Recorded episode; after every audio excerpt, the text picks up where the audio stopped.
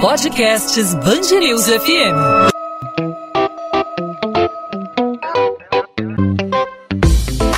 Dois às 20, com Maurício Bastos e Luana Bernardes. Fiocruz começou nesta quinta-feira a aplicação da segunda dose da vacina contra a Covid-19 em moradores do Complexo da Maré, na zona norte do Rio de Janeiro. O conjunto de favelas recebeu a vacinação em massa do imunizante de Oxford AstraZeneca. Assim como na ilha de Paquetá, a ideia é ver o efeito da imunização em massa. A aplicação da segunda dose vai até sábado, quando ocorre também a repescagem para quem ainda não tomou nenhuma dose. Até agora a campanha tem sido bem avaliada, já que ajudou, contribuiu na queda no número de casos e de internações na comunidade. Na primeira etapa, mais de 36 mil pessoas foram vacinadas, superando a expectativa inicial da ação, que era imunizar 30 mil moradores da comunidade. Através da vacinação em massa, Fiocruz mede mede anticorpos e verifica a taxa de proteção, os eventos adversos pós-vacina, a transmissão e circulação de diferentes variantes e a dinâmica do coronavírus nas comunidades. Para falar sobre esse assunto, hoje a gente conversa com Fernando Bosa, pesquisador da Fiocruz e coordenador desse estudo que está sendo feito na Maré. Doutor Fernando, muito obrigada pela participação. Seja bem-vindo ao podcast 2 às 20, tudo bem? Tudo bem.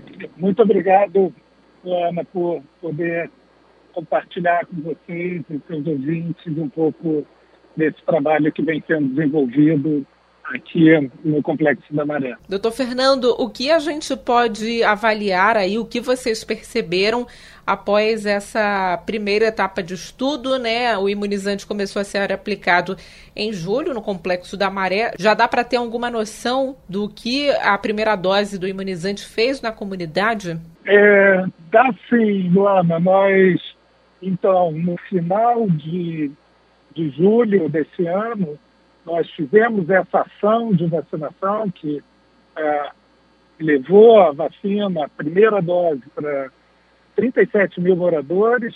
Então, é, com essa ação, nós praticamente vacinamos toda a população adulta, lembrando que a Maré é um complexo de 16 favelas, mais de 140 mil moradores. Então, a, partir dessa ação, é, praticamente todos os adultos já tinham recebido a primeira dose. A partir daí, nós é, continuamos a avaliação em relação a casos em especial, hospitalizações, e já observamos efeitos bastante favoráveis do ponto de vista de proteção.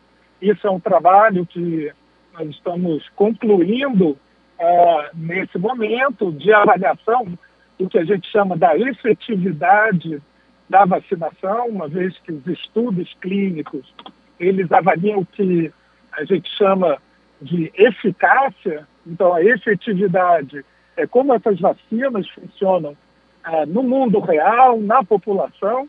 Então a gente já vê uma proteção significativa é, com a primeira dose, mas é claro é, que essa proteção ela ainda não é suficiente para o controle completo da transmissão. Nesse sentido, é fundamental que as pessoas venham para tomar a segunda dose. Então, eu acho que uh, a gente tem visto uma adesão grande da população brasileira à vacinação, mas é importante lembrar, e aqui falando dos seus ouvintes, que ainda não tomaram a segunda dose, que a segunda dose é fundamental para completar a, é, essa imunização. São pesquisas como essa, né, doutor Fernando, que podem, por exemplo, no futuro, indicar o tempo exato para cada faixa etária para a pessoa tomar a terceira dose, a dose de reforço da vacina contra a Covid-19. Vocês vão avaliar a necessidade dessa dose de reforço e em quanto tempo ela deve ser tomada, no caso da AstraZeneca, com essa pesquisa de vacinação em massa na, no Complexo da Maré? Sem dúvida, Luana. Isso é um dos pontos é,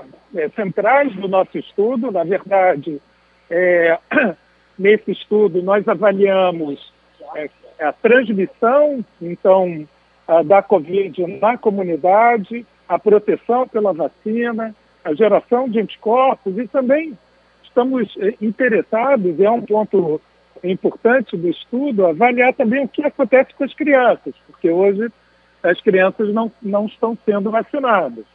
Então, a gente sabe que ah, com a comunidade toda vacinada, provavelmente a transmissão ela ah, vai cair bastante, mas vários especialistas têm levantado eh, questões sobre a Covid se tornar uma doença endêmica e tudo.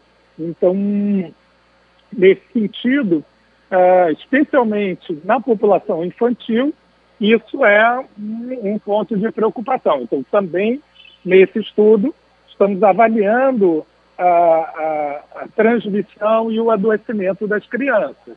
E, claro, o estudo ele continua além dessa segunda dose para ver como os títulos de anticorpos e a proteção da vacina vai se dar ao longo do tempo, o que vai nos subsidiar para uh, definir uma política de vacinação a mais longo prazo. Quer dizer, quanto tempo essas doses vão precisar ser repetidas, caso precisem ser repetidas. Nessa primeira etapa de estudo, vocês já avaliaram alguma questão referente às variantes na, na maré com a primeira dose? Avaliamos sim. Então, todos os casos que ocorrem na maré nesse momento, nós estamos em conjunto com a Secretaria Municipal de Saúde, coletando as amostras. Essas amostras são sequenciadas e genotipadas na Fiocruz então, a gente já começa a ter uma variação da circulação de variantes dentro da comunidade.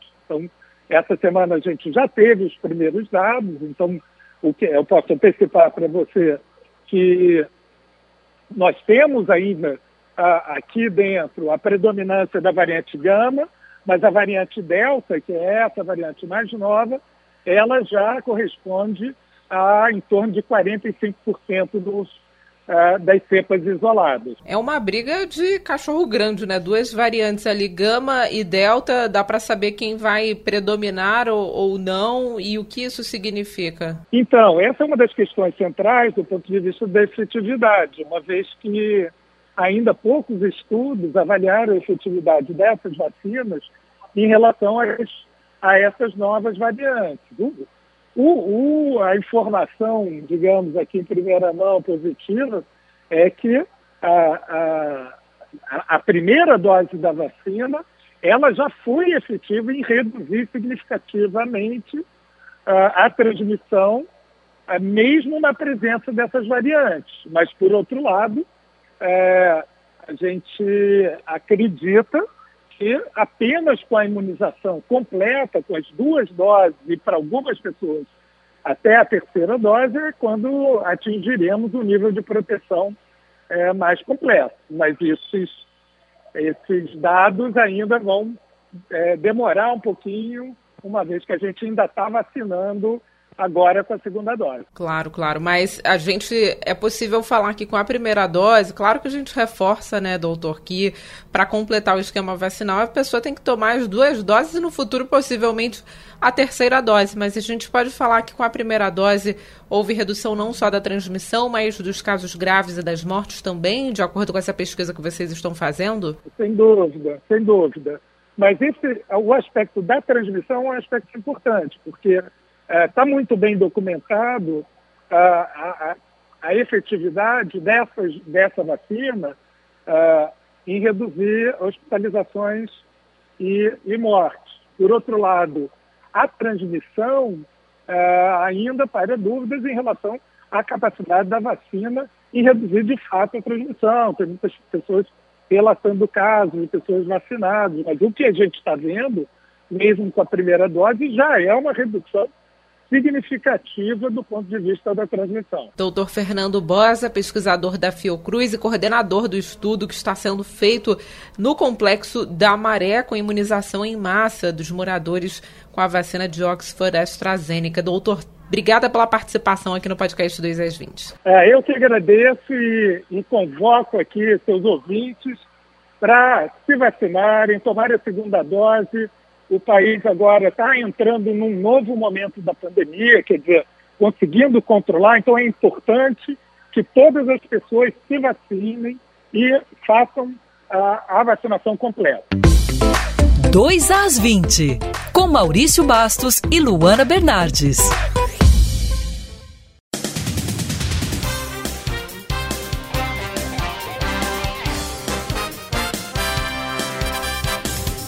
A aplicação da terceira dose da vacina contra a Covid-19 no município do Rio está suspensa a partir deste sábado. A paralisação ocorre devido às mudanças no cronograma de entrega de remessas do imunizante da Pfizer. A aplicação da dose de reforço será retomada após a entrega de novas doses pelo Ministério da Saúde. A segunda dose continua sendo aplicada, conforme a data estipulada no comprovante da primeira dose. Pessoas com 12 anos ou mais que ainda não tomaram a vacina também podem se imunizar. Durante a divulgação de mais um boletim epidemiológico, o secretário municipal de Saúde Daniel Sorans disse que com a queda de internações, avanço da imunização e redução de mortes, o Rio tem uma situação mais estável, algo inédito até então. Nesta semana, o município atingiu a marca de 10 milhões de doses aplicadas. A expectativa é de que em aproximadamente sete dias, 65% da população complete o esquema vacinal. Com isso, começa uma nova fase de flexibilização na cidade.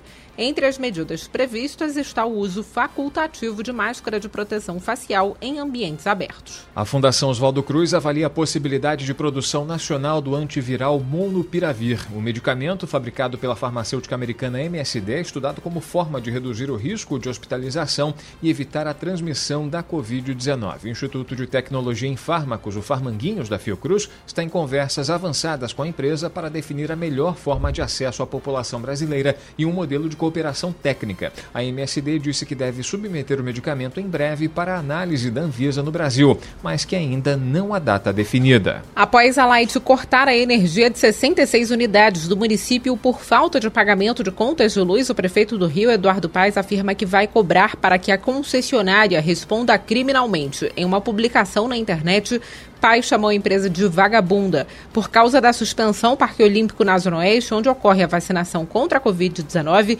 teve que suspender a aplicação das doses. O prefeito reconhece a dívida do município, mas acusa a Light de aliviar a situação da gestão passada da prefeitura e afirma que agora a empresa quer receber os valores das dívidas deixadas por Marcelo Crivella na base da chantagem e da pressão. Policiais militares que atuam no Rio vão poder ganhar remuneração adicional de 20% por trabalho noturno a medida válida caso o expediente seja superior ao diurno foi sancionada pelo governador Cláudio Castro e publicada no Diário Oficial desta sexta-feira. Segundo o texto, a efetividade da lei é condicionada à apresentação de um estudo de impacto orçamentário e financeiro. A iniciativa, de autoria do deputado estadual Márcio Galberto, foi aprovada pela Assembleia Legislativa do Rio em setembro.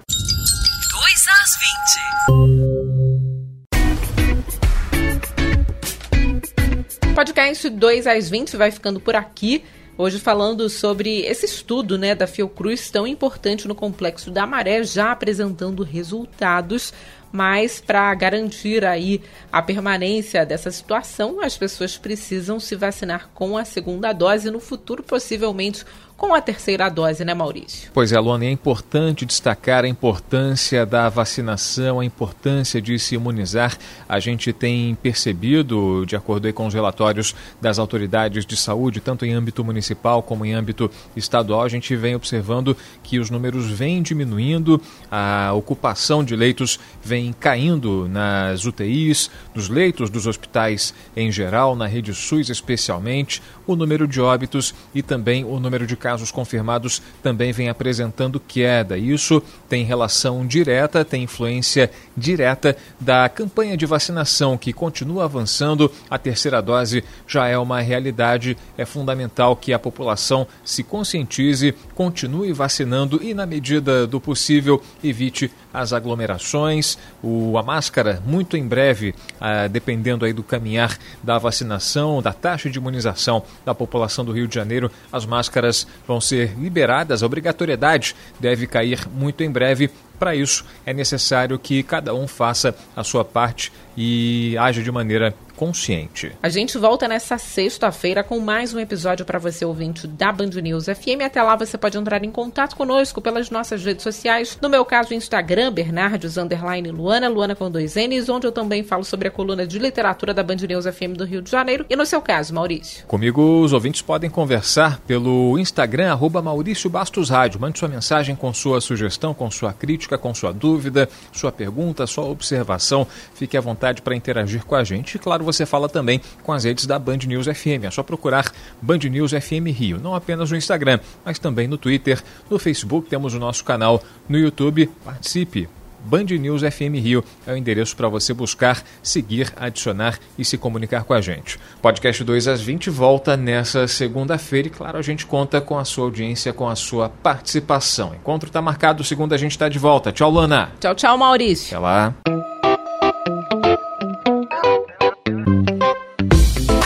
Dois às 20, com Maurício Bastos e Luana Bernardes.